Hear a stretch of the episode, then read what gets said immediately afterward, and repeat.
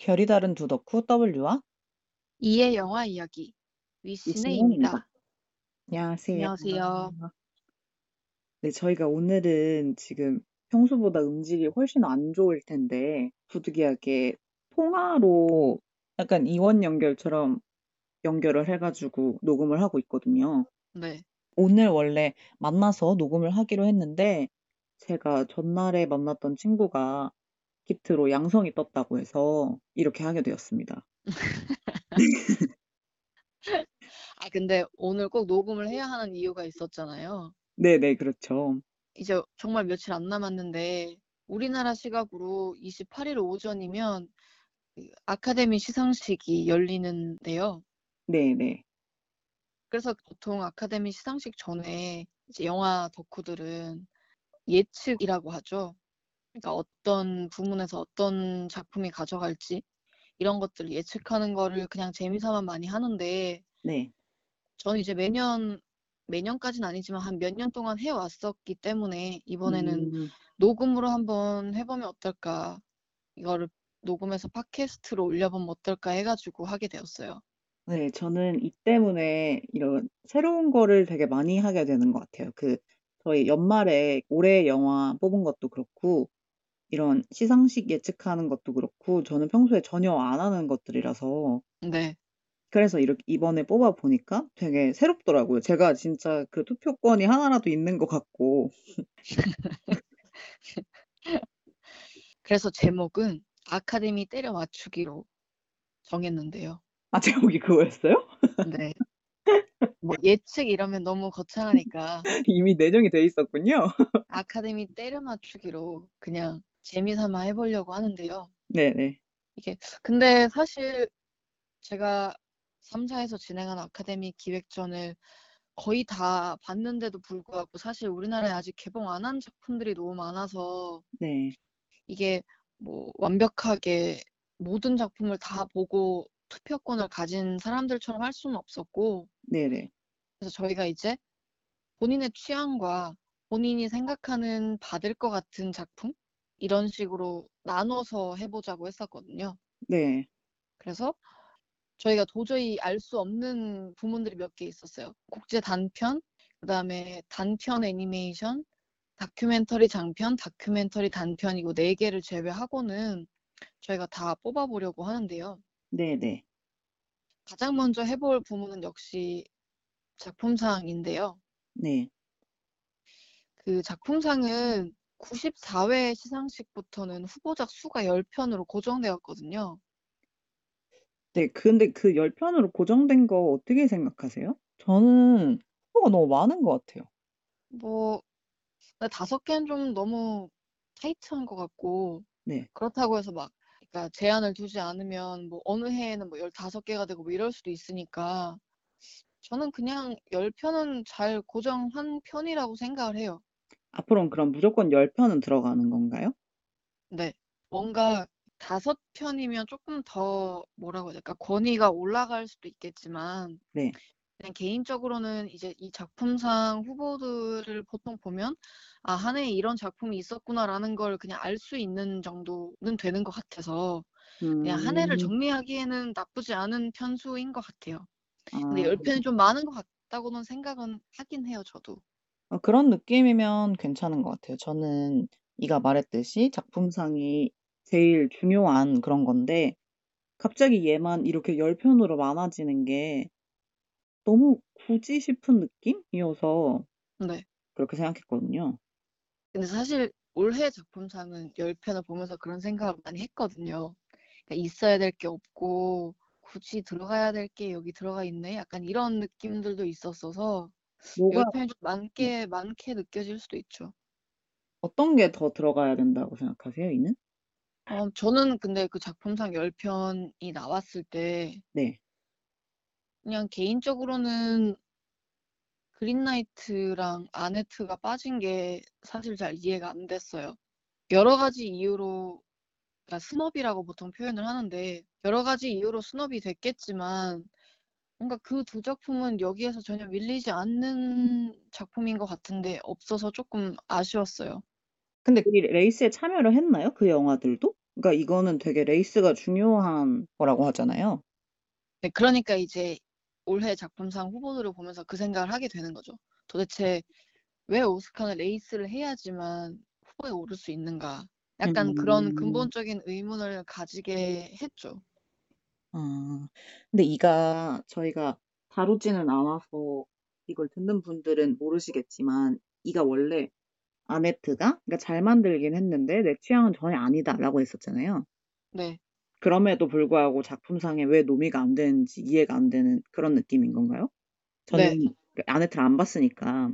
네. 사실 전 여기서 굳이 이제 안 좋았던 작품들을 이제 안 좋게 이야기하고 싶진 않은데 네. 여기서 빠져야 되는 작품들이 몇, 몇개 있다고 그냥 개인적으로 생각하거든요. 그래서 그 작품들 대신에 뭐 아네트나 뭐 그린 나이트 정도는 충분히 올라갈 정도의 작품성은 되지 않았나라는 생각을 개인적으로 해요. 근데 그게 너무 뭐 마이너에서 못 올라갔다고 하면 어쩔 수 없는 거고. 음, 저도 그 얘기를 듣고 생각해 보니까 프렌치 디스패치도 어느 노미에도 없더라고요. 네, 근데 그 전에 그랜드 부다페스트 호텔 같은 걸로는 상을 꽤 탔잖아요. 네. 그래서 레이스 했는데 안 들어간 건지 아니면 레이스를 아예 참여를 안 한 건지. 그걸 아마 안한것 같아요. 아, 그래요? 근데 그 프렌치 디스패치는 네. 굳이 그 오스카는 이제 노미, 그러니까 레이스를 열심히 뛰어야 되는, 되니까 네네. 그게 아니어도 이제 많은 시상식에서 후보에도 오르지 못했던 것 같긴 해요. 아, 다른, 다른 시상식도 마찬가지로 레이스를 해야 되는 거 아니에요? 그건 아닌가요? 아마 맞을걸요? 어, 그럼 다른 시상식에서 그린라이트나 아네트는 노미가 되거나 상을 받거나 그랬나요? 아니요, 그 세 작품은 아예 본 적도 없어요. 음, 제가 이걸 이한테 물어보는 이유는 저는 그동안의 레이스를 전혀 보지 않았기 때문에 아무것도 모르는 상태고, E는 모종의 이유로 레이스를 어느 정도는 챙겨봤기 때문에 알고 있어서 제가 정말 모르기 때문에 E한테 물어본 거였고요. 저희 이거 작품 10개 이름을 얘기해 볼까요? 네네, W가 이야기해 주세요. 네, 거기에 써 있던 대로 아마 이게 스펠링 순이겠죠? 얘기를 할게요. 벨파스트, 코다, 돈 룩업, 드라이브 마이카, 듄, 킹 리차드, 리코리시 피자, 나이트메어 앨리, 파워 오브 도그, 웨스트 사이드 스토리 이렇게 총 10개가 올라갔어요. 네, W는 개인적으로 받았으면 하는 작품과 실제로 받을 것 같은 작품이 어떤 거라고 생각하세요? 저는 그러니까 이거를 레이스를 열심히 해야만 상을 받는다는 건 알고 있었는데 레이스를 하나도 안 봤다 그랬잖아요. 네, 그래가지고 그거를 모르기 때문에 대부분 부문에서 받았으면 하는 작품이랑 탈 것 같은 작품이 겹치는데 이거는 갈렸거든요. 작품상은. 네, 받았으면 하는 작품은 드라이브 마이카고요. 네. 탈 것 같은 작품은 파워 오브 도그였습니다.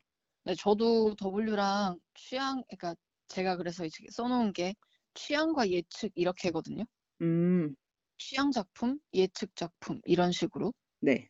근데 그건 저랑 동일하기 때문에 제가 굳이 따로 이야기할 필요는 없을 것 같고 음, 그 아까 말씀드렸던 모종의 이유는 이제 제가 앤드류 가필드 덕질을 해서 근데 그 앤드류 가필드가 대부분의 시상식에 남우주연상 후보로는 올라가 있거든요. 그래서 음, 거의 대부분의 시상식에 참여를 하고 있기 때문에 제가 이제 계속 그 시상식들을 보게 되는데 네. 사실 초, 초반에는 파워 오브 도그가 거의 압도적으로 이렇게 뭐라고 해야 될까요?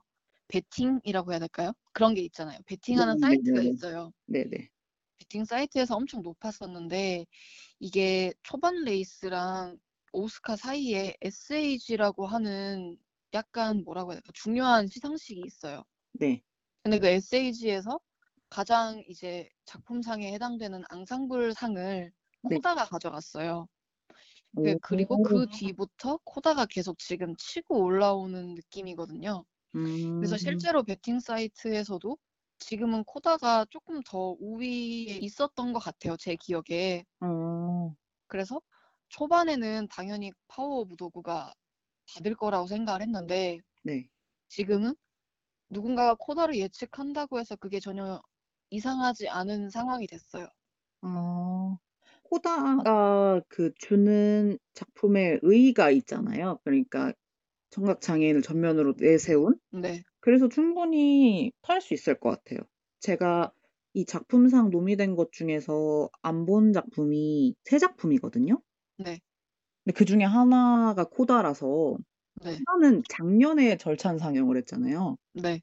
근데 작년에 제가 그걸 못 봤기 때문에 정확한 내용을 확실히 몰라서 뭐 가타부타 얘기를 할 수는 없겠지만 충분히 그런 의미를 생각하면 탈 수 있지 않을까.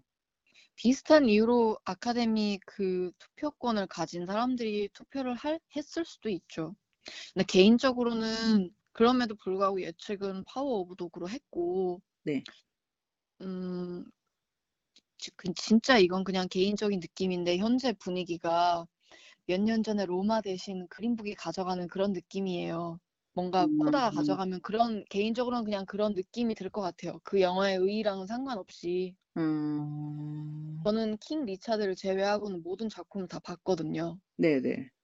그래서 솔직한 심정은 사실 코다도 파워 오브 도그도 다 아니고 전 드라이브 마이카가 충분히 가져갈 수 있었을 거라고 생각을 해요.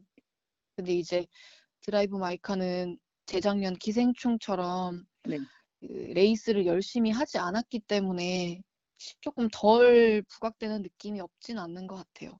음, 근데 레이스를 막 열심히 했어도 그 미국의 시상식이 2년 만에 또 동양인한테 최고상을 줄까 라는 생각은 있는 것 같아요. 어, 그럴 수도 있죠. 네. 근데 저는 이 열, 열 개의 작품 중에 개인적으로는 드라이브 마이카보다 더 나은 작품이 없다고 생각을 하기 때문에 개인적인 저도 그랬어요. 취향은 네, 음. 드라이브 마이카에게 주고 싶네요. 이거는 의견이 완전히 같네요. 다음은 저희가 감독상을 얘기해 보려고 하는데, 감독상은 벨파스트의 케네스 브래너, 드라이브 마이카의 하마구치 류스케, 리코리시 피자의 폴 토마스 앤더슨, 파워 오브 도그의 제인 캠피온, 웨스트 사이드 스토리의 스티븐 스필버그 이렇게 다섯 분이시거든요. 이는 취향과 예측이라고 하셨나요? 그게 어떻게 되세요? 취향과 예측 모두 다 파워 오브 도그의 제인 캠피언입니다. 음, 이것도 저랑 같아요. 혹시나 코다가 작품상을 가져가서 네, 소위 이제 파워 오브 도그가 작품상에서 물을 먹더라도 네. 아마 감독상은 제인 캠피언이 가져갈 것 같아요. 네, 저도 그럴 것 같아요.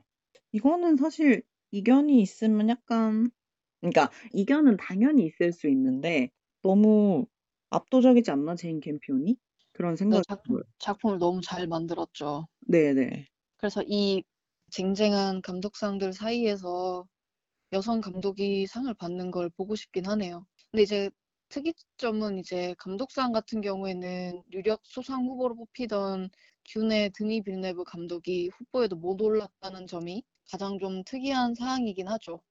아, 네, 저도 그래서 어, 왜 드니 빌네브가 없지? 라고 생각을 하긴 했거든요.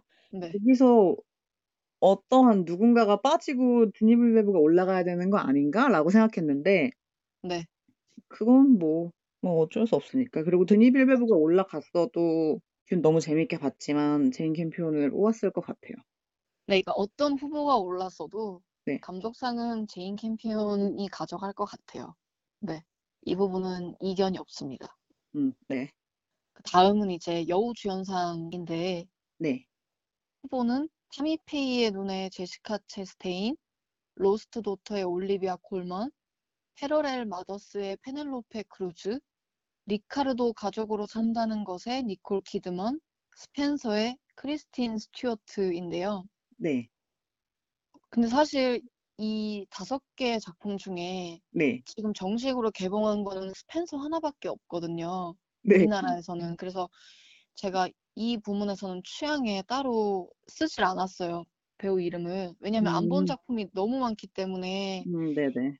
예측은 타미페이의 눈에 제시카 차스테인으로 저는 꼽았습니다. 레이스에서 괜찮았나 봐요. 그러니까 다른 상을 많이 탔나 봐요. 제시카 차스테인이. 제시카 차스테인도 SAG랑 크리틱스 초이스에서 여우주연상을 수상했어요. 제가 아까도 설명드렸지만 그 SAG가 되게 중요한 시상식이거든요. 소위 이제 오스카로 향하는 후반부 레이스를 책임지는 시상식이기 때문에 근데 거기서 이제 남우주연상과 여우주연상이 다 처음에 예측했던 사람들이 아닌 다른 사람들이 뽑히게 되면서 약간 그 뒤로 분위기가 많이 바뀌었어요. 음, 더블유는 취향과 예측을 어떻게 꼽으셨나요? 저도 이처럼 스펜서 한 작품을 봐서, 근데 충분히 크리스틴 스튜어트가 연기를 되게 잘했거든요. 네. 그래서 저는 그냥 스펜서를 꼽았어요. 저도 똑같이 스펜서를 봤는데 네. 너무 잘했지만 개인적으로는 잘 모르겠어서 취향에 넣질 않았어요. 그러니까 연기를 음? 못하진 않았는데 네. 이거 하나만 보고 그런 거 있잖아요. 제가 별 다섯 개의 작품을 줄 때는 뭔가 다른 기준점 없이 그냥 그 작품만 보고 나도 아, 이- 진짜 이거는 무조건 다섯 개다. 뭐 약간 이런 마음으로 나온단 말이에요. 네. 영화관은. 네. 근데 스펜서를 봤을 땐 그런 느낌이 아니었기 때문에 아, 이거는 무조건 뭐 여우주연상감이다. 이렇게 넣을 정도는 아니었다는 거죠. 아, 저는 그건 이랑 다른 것 같아요. 저는 그 정도의 연기였다고 생각, 그러니까 소- 이게 평가하는 게 웃기긴 한데, 그러니까 너무 잘했다고 생각했기 때문에, 네. 다른 걸 안 봤어도 스펜서가 받을 수 있지 않을까라고 생각을 했던 것 같아요. 음. 근데 사실 잘 모르겠어요. 제시카 차스테인이 너무 치고 올라오고 있는 중이라서 그 베팅 사이트에서도 순위가 바뀐 걸로 알고 있거든요. 원래는 누구였는데요? 크리스틴 스튜어트요. 오, 근데 제 생각에는 여우주연상은 좀 많이 박빙일 것 같아요. 누가 가져가도 이상하진 않을 것 같고 음, 나머지 작품들이 그냥 다 개봉을 해서 제가 얼른 봤으면 좋겠어요. 맞아요. 패러렐 마더스가 가장 가까운 시간에 개봉을 하잖아요. 아마 다음 네. 주 정도로 알고 있는데, 네. 그때 보면 생각이 어떻게 될지 모르겠습니다만, 일단 저는 스펜서를 뽑았고요. 그 다음에가 남우주연상인데, 노미를 말씀드리면 리카르도 가족으로 산다는 것, 하비에르 바르뎀, 파워 오브 도그, 베네딕트 컴버배치, 틱틱붐의 앤드류 가필드, 킹 리차드의 윌 스미스, 맥베스의 비극의 덴젤 워싱턴입니다. 음, 음, 여기도 쟁쟁하네요. 근데 여기는 이제 사심과 취향과 예측 세 개로 나눴는데 아니, 사심이랑 취향도 달라요? 네, 사심은 틱틱붐의 앤드류 가필드고요. 너무 당연하지만 네, 근데 저는 가져가도 충분히 이상하지 않을 만큼 연기는 잘했다고 생각하기 때문에 네네, 근데 이제 개인적인 취향은 파워 오브 도그의 베네딕트 컴버배치고요. 네. 예측은 킹 리차드의 윌 스미스입니다. 음, 이것도 역시 이제 처음엔 압도적으로 베네딕트 컴버배치가 가져갈 거라고 예측했는데 네. SAG에서 윌 스미스가 가져간 이후로 조금씩 분위기가 바뀌고 있어요.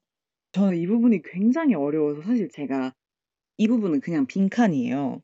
네. 그래서 이걸 말할 때 정하려고 했는데, 아, 굉장히 어렵네요. 저는 안전하게 가겠습니다. 그러니까 이렇게 하겠습니다. 그냥 베네딕트 컴버배치나 윌 스미스 누가 타도 안 이상할 것 같아요. 음, 저는 킹 리차드를 봤으니까 네.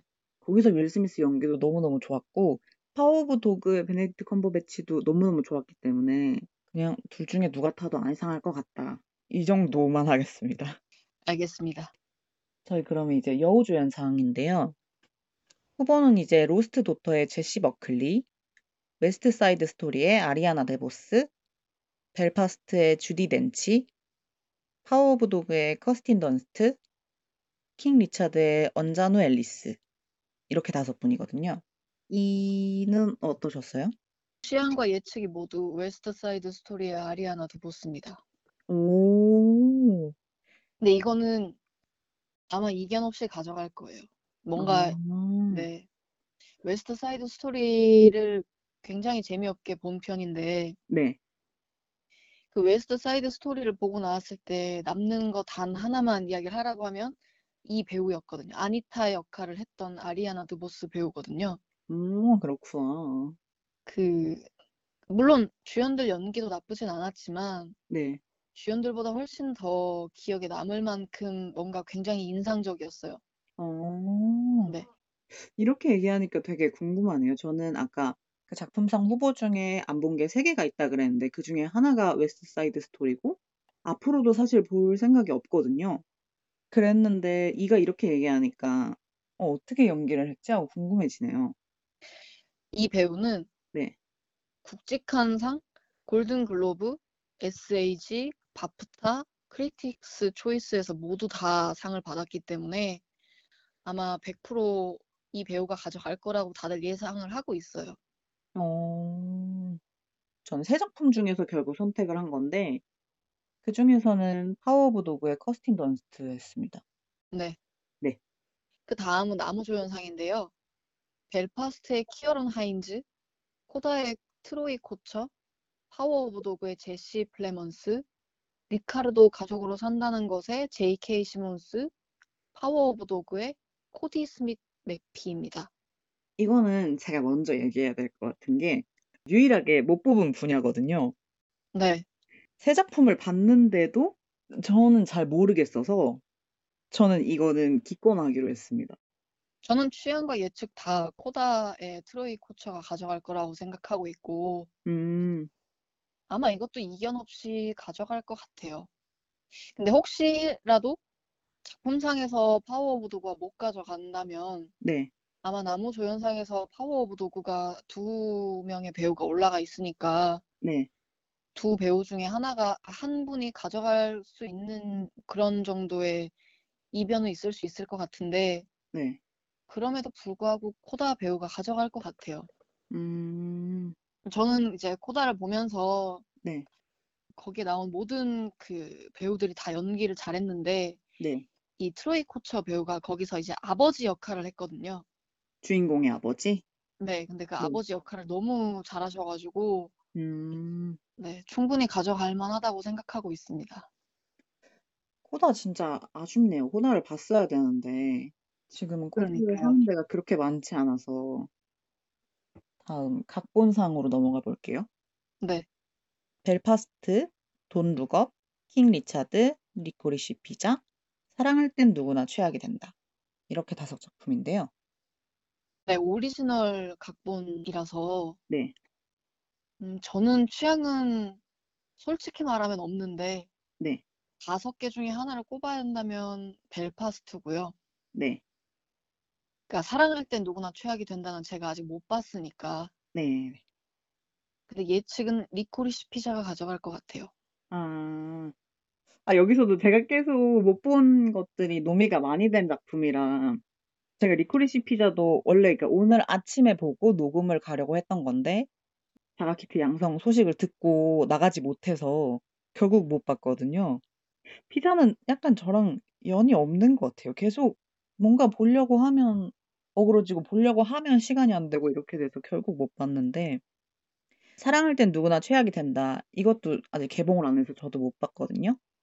근데 이게 부국제에 나왔었잖아요. 네, 그때 굉장히 그 신호를 읽고 굉장히 보고 싶었는데 시간대가 도저히 제가 가는 날과는 안 맞아서 결국 못 본 거라 뭔가 안 봤지만 괜히 재밌을 것 같은 느낌이 그런 게 있잖아요. 저거는 내가 시- 아무것도 모르는데 내 취향일 것 같다. 이런 느낌이 있는 영화들이 있잖아요. 네. 물론 그게 맞을 때도 있고 안 맞을 때도 있지만 그래서 사랑할 땐 누구나 취하게 된다. 굉장히 기대하고 있고 제 취향은 이 중에서 고르자면 돈 룩업인 것 같아요. 음, 돈 룩업을 재밌게 보셨나 봐요. 이가 굉장히 궁금했잖아요. 제가 돈 룩업을 어떻게 볼지. 네, 근데 저는 재밌게 봤어요. 그렇구나. 저는 그런 블랙 코미디 굉장히 좋아하고 그런 걸 쓰는 것도 능력치가 굉장히 우수한 거라고 생각을 해서 저는 네, 벨파스트랑 킹 리차드, 돈룩업 이렇게 세 개 중에 고르자면 돈룩업 할 것 같아요. 저는 돈 룩업을 정말 재미없게 봤거든요. 이 영화의 큰 뭐라고 해야 될까? 매력을 못 느꼈기 때문에. 그러니까 애덤 맥케이의 이전 작품이었던 바이스는 재밌게 봤거든요. 네, 근데 이제 돈 룩업은 뭔가 이렇게 그러니까 블랙 코미디의 절제선이 있어야 된다고 생각을 하는데 네, 그걸 한참 지나가 버린 듯한 느낌이 개인적으로는 좀 들었고. 음, 그래서 이제 각본상을 줄 정도인지는 잘 모르겠고. 음, 각본상은 그렇게 끌리는 작품이 없었어요 개인적으로는. 그래서 그 중에 하나를 꼽자면 그냥 리코리시 피자를 뽑은 거고 실제로 아마 벨파스트 아니면 리코리시 피자일 거라고 다들 예측을 하는 게 리코리시 피자는 바프타에서 상을 받았고요. 벨파스트는 골든 글로브랑 크리틱스 초이스에서 수상을 했기 때문에 둘 중에 누가 하나가 가져가거나 아니면 이제 돈 룩 업이 오- 올라왔으니까 네. 돈누겁이 이제 이변을 가지고 가져갈 수도 있겠다라고 다들 예측을 하고 있는 상황이에요. 아, 이변이 생기면 돈룩업일 것이다. 음, 네. 저는 돈룩업은 이랑 생각이 전혀 달라서 아슬아슬하지만 손을 남지 않았다고 생각했고, 물론 굉장히 과한 부분도 있었는데, 저는 그냥 계속 웃으면서 봤던 것 같아요. 저는 오히려 벨파스트가 크게 제 취향이 아니었어서, 케니스 브레너와 나는 약간 맞지 않는 것 같다라고 생각을 했기 때문에, 근데 뭐 벨파스트가 막 그러니까 오리지널 각본만 봤을 때 네. 뛰어나서 막 아, 이 작품이 아니면 안 돼 이런 느낌은 아니었어요. 그러니까 굳이 음, 하나만 취향으로 뽑자면 그거였던 거고 음, 각본상은 별로 궁금하지 않아요. 그럼 재빨리 각색상으로 넘어가 볼게요. 각, 각색상은요. 네. 코다, 드라이브 마이카, 듄, 로스트 도터, 파워 오브 도그 이렇게 다섯 작품인데요. 이거는 저희 둘이 같을 것 같은데? 네, W가 이야기해 주세요. 네, 이거는 드라이브 마이카가 무조건 받아야 되지 않나. 제가 이 노미 된 거를 쭉 체크하면서 이렇게까지 확신을 갖고 생각을 한 게 없었는데, 각 색상은 무조건 타야 되지 않나? 라고 생각을 하고 있어요. 네, 저는 취향은 당연히 드라이브 마이카고요. 네. 예측은 파워 오브 도그입니다. 음, 근데 이것도 아마 코다와 파워 오브 도그의 2차, 그러니까 둘이서 이제 경합을 벌일 것 같고요. 어, 너무나 저희 취향인 드라이브 마이카는 네. 음, 생각보다 이 부분에서 약간 도드라지지 못하는 느낌이 좀 들어요. 그냥 예측만 하자면. 아, 근데 저는 이 다섯 작품들 중에 네. 각색으로 따졌을 때 드라이브 마이카를 따라갈 수 있는 작품은 없다고 생각하거든요. 근데 이게, 그러니까 저희가 드라이브 마이카 원작을 다뤘잖아요. 그러니까 저희가 원작을 알잖아요. 네. 근데 다른 거는 솔직히 원작을 보지는 못해서 영화를 봐도 그래서 더 확신하는 걸 수도 있는데 원작을 보고 영화를 보면 영화를 진짜 얼마나 잘 만들었는지 너무나 느껴지기 때문에 그러니까 뭐 예를 들어 작품상을 제가 드라이브 마이카나 뭐 파워 오브 도그가 탔으면 좋겠다 했는데 다른 코다가 작품상을 탔다. 그래도 그냥 어 그렇구나 할 것 같거든요.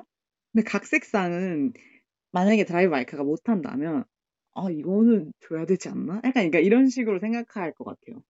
음, 제 생각도 그래요. 음, 예측은 조금 냉정하게 생각한 거고, 음, 네. 그러니까 예측했던 작품이 가져간다고 해서 네, 제 마음 안에서 드라이브 마이카가 이제 1순위가 아니게 되는 건 아닌 거죠. 음, 네, 그렇죠. 그 다음 국제 장편 영화상도 사실 같을 것 같아요. 드라이브 마이카, 나의 집은 어디인가, 신의 손, 교실 안의 야크, 사랑할 땐 누구나 최악이 된다. 이렇게 다섯 편인데 저는 이것도 드라이브 마이카 했거든요. 네, 저도 이건 드라이브 마이카고, 네. 드라이브 마이카는 골든글로브, 바프타, 크리틱스 초이스에서도 이미 상을 받았기 때문에 큰 이견 없이 가져갈 것 같다고 예상을 하고요. 음, 사실 사심을 가득 담으면 한 3, 4관왕 정도는 해야 하는데 네. 그 정도는 못 가져갈 것 같지만 국제 장편 영화상만큼은 가져올 것 같아요. 네, 그럼 다음은 장편 애니메이션 상인데요. 엔칸토, 나의 집은 어디인가, 루카, 미첼 가족과 기계 전쟁, 라야와 마지막 드래곤. 이렇게 다섯 작품이 올랐어요. 네. 저는 받을, 그러니까 취향은 루카고요. 받을 것 같은 작품은 엔칸토 하겠습니다. 어, 취향이 엔칸토가 아닌가요? 네. 그러셨군요. 저도 취향은 루카고요. 예측은 엔칸토인데 음, 근데 사실 취향에는 나의 집은 어디인가도 넣고 싶었어요. 이 작품이 되게 재밌었기 때문에. 음, 근데 수상 예측은 아마 엔칸토가 제일 높을 텐데 네. 근데 크리틱스 초이스에서는 저희가 안 본 미첼 가족과 기계 전쟁이 받았기 때문에 오. 이 작품도 이제 가능성은 있다. 뭐 이런 정도? 지금까지 이제 한 저희가 10개 부문에 대한 이야기를 했는데 네. 그 뒤는 이제 영화를 만든 제작진들에게 보통 돌아가는 상들이거든요. 네네. 그 다음은 이제 촬영상? 저희가 굉장히 기대하고 있는 부문 중에 하나가 이제 촬영상인데 촬영상 후보를 이야기해 주시겠어요? 듄, 나이트메어 앨리, 파워 오브 도그, 맥베스의 비극, 웨스트 사이드 스토리. 이 중에서 저는 듄이 받았으면 좋겠고 듄이 받을 것 같아요.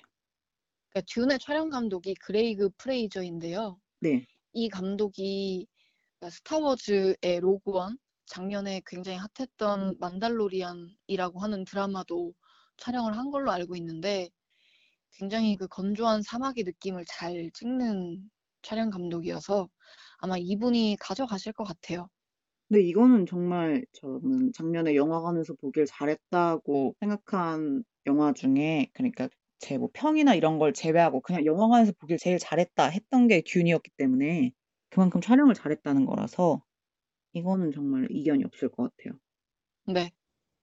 다음 편집상 부문 노미는 돈 룩업, 듄, 킹 리처드, 파워 오브 도그, 틱틱붐 이렇게 다섯 개인데요. 저는 이 중에서는 파워 오브 도그가 가장 취향이었습니다. 예측은요? 예측은 솔직히 잘 모르겠어요. 저는 네, 예측은 듄이 가져갈 것 같고요. 네. 취향은 틱틱붐이 하나라도 받았으면 좋겠어서 그러니까 여러 가지 부문들 중에 왜 편집상에만 올라가 있는지는 제가 잘 모르겠는데 차라리 각본상에 올라가 있었으면 이걸 꼽았을 것 같은데 음, 음. 어쨌든 편집상이랑 나무주연상 두 부문에 올라가 있기 때문에 네. 편집상 그냥 개인적인 취향으로 틱틱붐을 넣었고 음, 파워 오브 도그도 저는 좋았어요. 예측은 듄이라서 아마 듄이 음. 가져갈 것 같아요. 어, 그렇구나. 네. 다음은 시각효과상입니다. 네, 노미는 듄, 프리가이, 007 노타임 투 다이, 샹치와 텐 링즈의 전설, 스파이더맨 노웨이 홈인데요. 네. 네, 이것도 취향과 예측 모두 다 듄입니다. 이건 네. 네, 이건 저도 무조건 듄으로 하겠습니다. 여기 나온 모든 작품을 다 봤는데 네. 듄 이하로 더 이상 할 이야기가 없어요. 그래, 그래서 빠르게 미술상으로 넘어가겠습니다. 네, 미술상 노미는 듄, 나이트메어 앨리, 파워 오브 도그, 맥베스의 비극, 웨스트 사이드 스토리 이렇게 다섯 부문인데요. 네, 근데 이거는 사실 어, 맥베스의 비극을 제외하고는 다 봤는데 미술상은 다 나쁘지 않았어요. 음, 네, 개인적으로는 나이트메어 앨리도 되게 괜찮았고 네, 웨스트 사이드 스토리도 되게 잘 나왔거든요. 음, 그럼에도 네, 이번에도 예측은 듄입니다. 취향도 듄이에요. 저는 취향은 나이트메어 앨리고요. 네. 예측은 듄입니다. 네, 그래서 아마 이 대부분의 기술과 관련된 부문은, 부문은 듄이 다 가져갈 것 같아요. 음, 저는 그러면 이건 나이트메어 앨리가 탔으면 좋겠네요. 음, 저는 미술적인 부분으로 봤을 땐 나이트메어 앨리가 훨씬 더 잘했다고 생각했거든요. 그 뭐 어떤 네. 세트나 이런 거를 봤을 때 네. 그 처음 귀신의 집에 들어가는 씬을 아직도 잊지 못하고 있기 때문에 맞아요. 그 장면 되게 잘 찍었죠. 네, 저는 그래서 이거는 나이트메어 앨리가 좀 탔으면 좋겠어요. 하나라도 가져갔으면 좋겠네요. 네, 네. 네. 다음 의상상인데요. 노미네이트는 크루엘라, 시라노, 듄, 나이트메어 앨리, 웨스트 사이드 스토리입니다. 네, 저는 취향과 예측이 모두 크루엘라입니다. 음, 저도요. 의상은 크루엘라를 줘야 되지 않을까요? 일단 아예 의상을 내세우고 있는 영화고, 그러니까 영화의 주제가 의상과 맞닿아 있고, 아, 주제가 아니죠. 소재가 의상과 맞닿아 있고, 극중 크루엘라가 의상 디자이너이기 때문에 만드는 옷들이 다 너무 화려하잖아요. 네. 음, 그래서 이거는 크루엘라일 수밖에 없었던 것 같아요.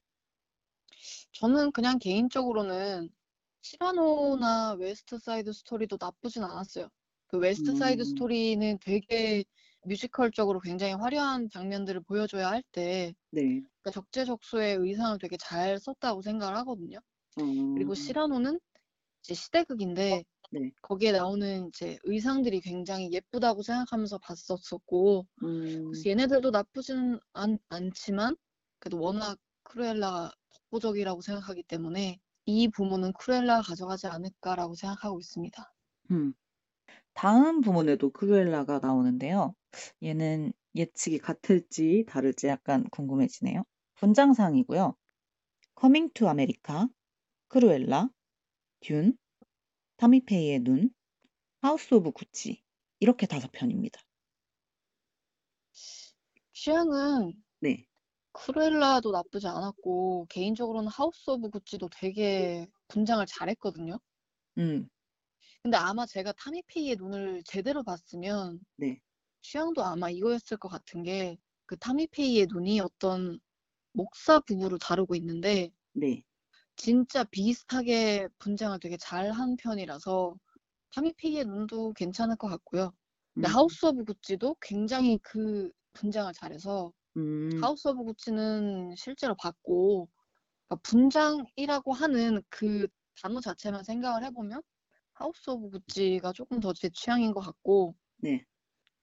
크루엘라는 뭔가 이제 뭐라고 해야 될까 메이크업 약간 네. 이런 느낌이 들기 때문에 어, 그러면 후보를 다시 뽑으셔야 될 수도 있어요. 왜냐면 제가 이 의상상이랑 분장상이라는 단어가 약간 헷갈려서 그러니까 분장상이면 더 배트맨의 펭귄맨이 타야 되는 거 아닌가? 이렇게 생각을 했거든요. 네. 그 분장상의 원어가 뭐지? 하고 찾아보니까 Makeup and Hairstyling이라고 써 있더라고요. 음, 그 상 이름이. 네. 그래서 저는 크루엘라로 생각을 바꿨거든요. 저는 그렇게 생각하면 크루엘라 아니면 하우스 오브 구찌가 제 취향이고요. 음, 네. 예측은 타미페이의 눈입니다. 음, 타미페이의 눈 아직 우리나라에 수입된다는 얘기도 없죠. 아니요, 그거 3월 30일에 디즈니 플러스에 올라와요. 그러니까 다른 나라에서는 이미 디즈니 플러스에 다 올라와 있는데 우리나라에만 아직 올라오지 음. 않아서 못 본 거라서 이거 그럼 개봉 안 하고 바로 디즈니 플러스로 가나요? 네. 아, 그런 그렇군요. 근데 예측을 타미페이의 눈으로 했는데 네. 하우스 오브 구찌가 가져갔으면 좋겠어요. 한 부문이라도 가져갔으면 좋겠다는 그냥 바람은 있어요. 근데 타미페이의 눈이 되게 놀랍네요. 그게 그냥 바로 디즈니 플러스로 가는 거라면 이번 시상식은 정말 아직 결과가 나오진 않았지만 정말 OTT에서 제작하는 영화들이 굉장히 많이 활약을 할 수 있는 그런 시상식이 되겠어요. 그렇겠네요. 네, 다음은 음악상인데요. 돈룩업, 듄, 엔칸토, 패러렐 마더스, 파워 오브 도그인데요. 음, 네. 개인적으로는 여기에도 프렌치 디스패치가 없다는 게 조금 놀라웠고 이거는 아마 듄이 가져갈 것 같아요. 음, 이의 취향도 듄인가요? 네, 저도 이랑 마찬가지로 프렌치 디스패치가 못 올라갔다는 게 약간 아쉽긴 한데 왜냐면 저희가 그거 보고 음악 진짜 잘 만들었다는 얘기를 몇 번이나 했었거든요. 네, 음악 때문에 영화가 돋보인 것 같다고. 근데 그게 없으니까 제 취향은 파워 오브 도그랑 듄 이렇게 두 개였는데 조니 그린우드가 노래를 진짜 잘 만들었다고 생각해서 이번엔 취향은 약간 파워 오브 도그로 쏠리는 것 같은데 받는 거는 한스 짐머, 그러니까 듄이 받을 것 같아요. 수많은 명곡을 탄생시켰지만 뭔가 상이랑은 큰 인연이 없어 보였는데 아마 올해는 또 가져가지 않을까 한스 짐머가 네, 근데 한스 짐머가 한 번밖에 못 탔다는 게 굉장히 놀라웠어요. 왜냐면 너무 너무 유명한 음악 감독이기 때문에 그쵸? 웬만한 어, 음악 좋다라고 했던 영화에는 다 한스 짐머 이름이 박혀 있었기 때문에 이걸 준비하면서 한 번밖에 안 받았다고? 하고 굉장히 놀랐거든요. 네. 이번 근데 이제 자기가 이제 덕질했던 작품으로 가져가실지 않을까. 네, 그 정도로 영혼을 쏟아냈는데 그러면 그분한테도 좋은 거네요. 그쵸. 다음은 그러니까 음악이 아닌 음향상인데요. 후보는 벨파스트, 듄, 007 노 타임 투 다이, 파워 오브 도그, 웨스트 사이드 스토리입니다.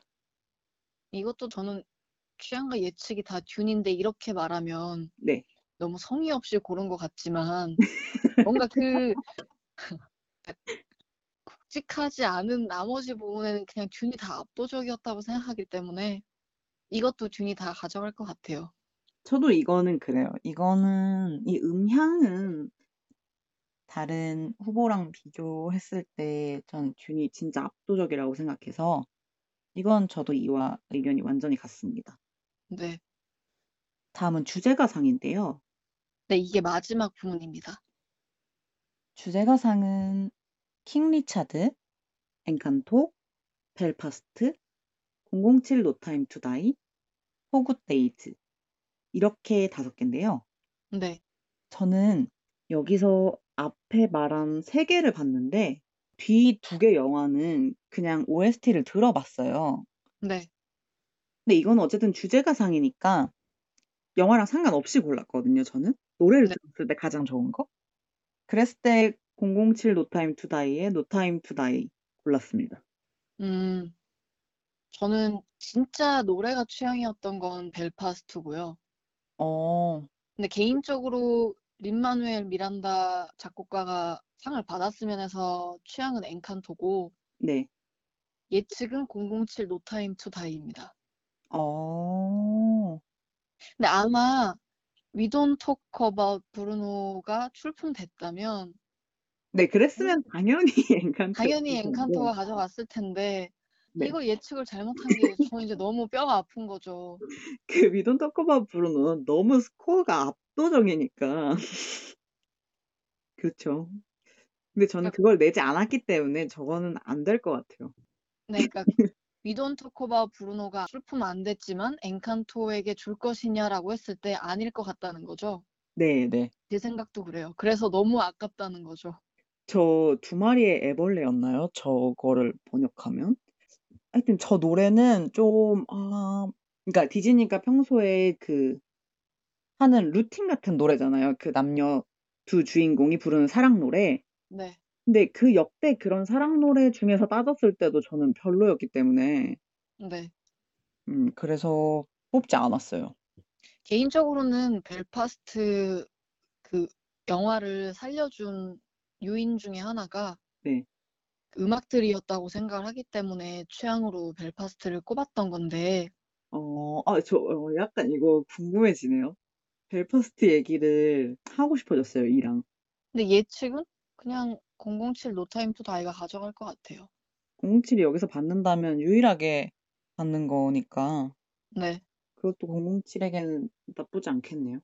네, 이미 007 스카이폴 때도 아, 그거 그 정말 주제가상을 문제죠. 네, 주제가상을 가져갔었기 때문에 네. 이번에도 주제가상을 가져갈 수 있을지 기대를 해봐야 될 것 같네요. 네, 그래서 저희가 지금 총, 그러니까 저희가 아예 모르는 이가 처음 설명했던 네 부분을 제외하고 총 19개 부문을 뽑아봤는데요. 네. 이 중에 제가 몇 개 맞출지 잘 모르겠어요. 아, 근데 이는 레이스를 쭉 따라왔으니까 꽤나 많이 맞추지 않을까요? 근데 오스카는 늘 이변이 있기 때문에 이렇게 예측을 한다고 해서 그게 늘 맞지는 않았던 것 같아요. 어떤 작품들과 어떤 배우들이 가져갈지 좀 기대가 되고 네. 그래서 28일 오전만을 기다리고 있습니다. 아, 그때 생방송을 보실 건가요? 아, 그럼요. 앤드류 가필드가 무슨 옷을 입고 나오는지 아. 봐야 되고 맞네. 아, 맞네요. 그리고 개인적으로는 드라이브 마이카가 네. 국제 장편 영화상을 수상하는 장면도 실시간으로 보고 싶어요.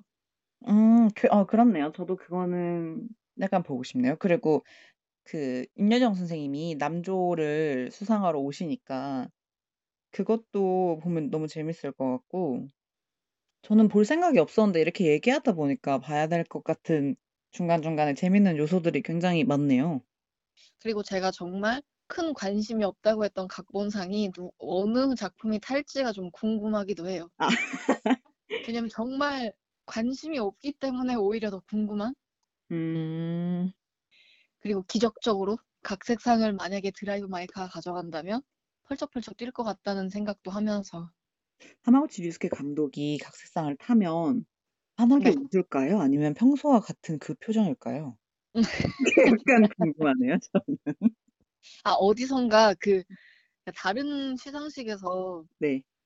수상을 하고 이렇게 트로피를 들고 사진에 찍힌 것들을 제가 몇, 가- 몇 컷을 봤거든요. 어, 근데 그때도 그냥 약간 무덤덤한 편이었던 것 같아요. 아, 아마- 웃지 않으시고 단지 트로피를 들으셨다? 그래도 오스카에서 수상을 하면 환하게 웃지 않을지. 네. 드라이브 마이크는 한국 배우들도 같이 가 있나요? 네, 얼마 전에 그 배급사 인스타를 보니까 한국 배우 3명이서 출국을 했더라고요. 음, 네, 그 영광스러운 자리에 이제 한국 배우들도 갈 수 있어서 좋은 것 같아요. 맞아요, 맞아요. 네. 네, 이렇게 얘기를 하다 보니까 오스카를 꼭 생중계로 봐야 할 것 같은데, 네. 정확히 시- 우리나라 시간으로는 시간이 28일 월요일 오전 8시 50분에 한다고 해요. 음, 그렇군요. 네, 근데 이게 보통은 뭐 학생분들도 그렇고 직장인분들도 그렇고 보기가 힘든 시간이라 네. 만약에 보기가 힘드신 분은 월요일 밤 9시에 OCN에서 녹화 방송을 한다고 하니까 그걸 보시면 될 것 같아요.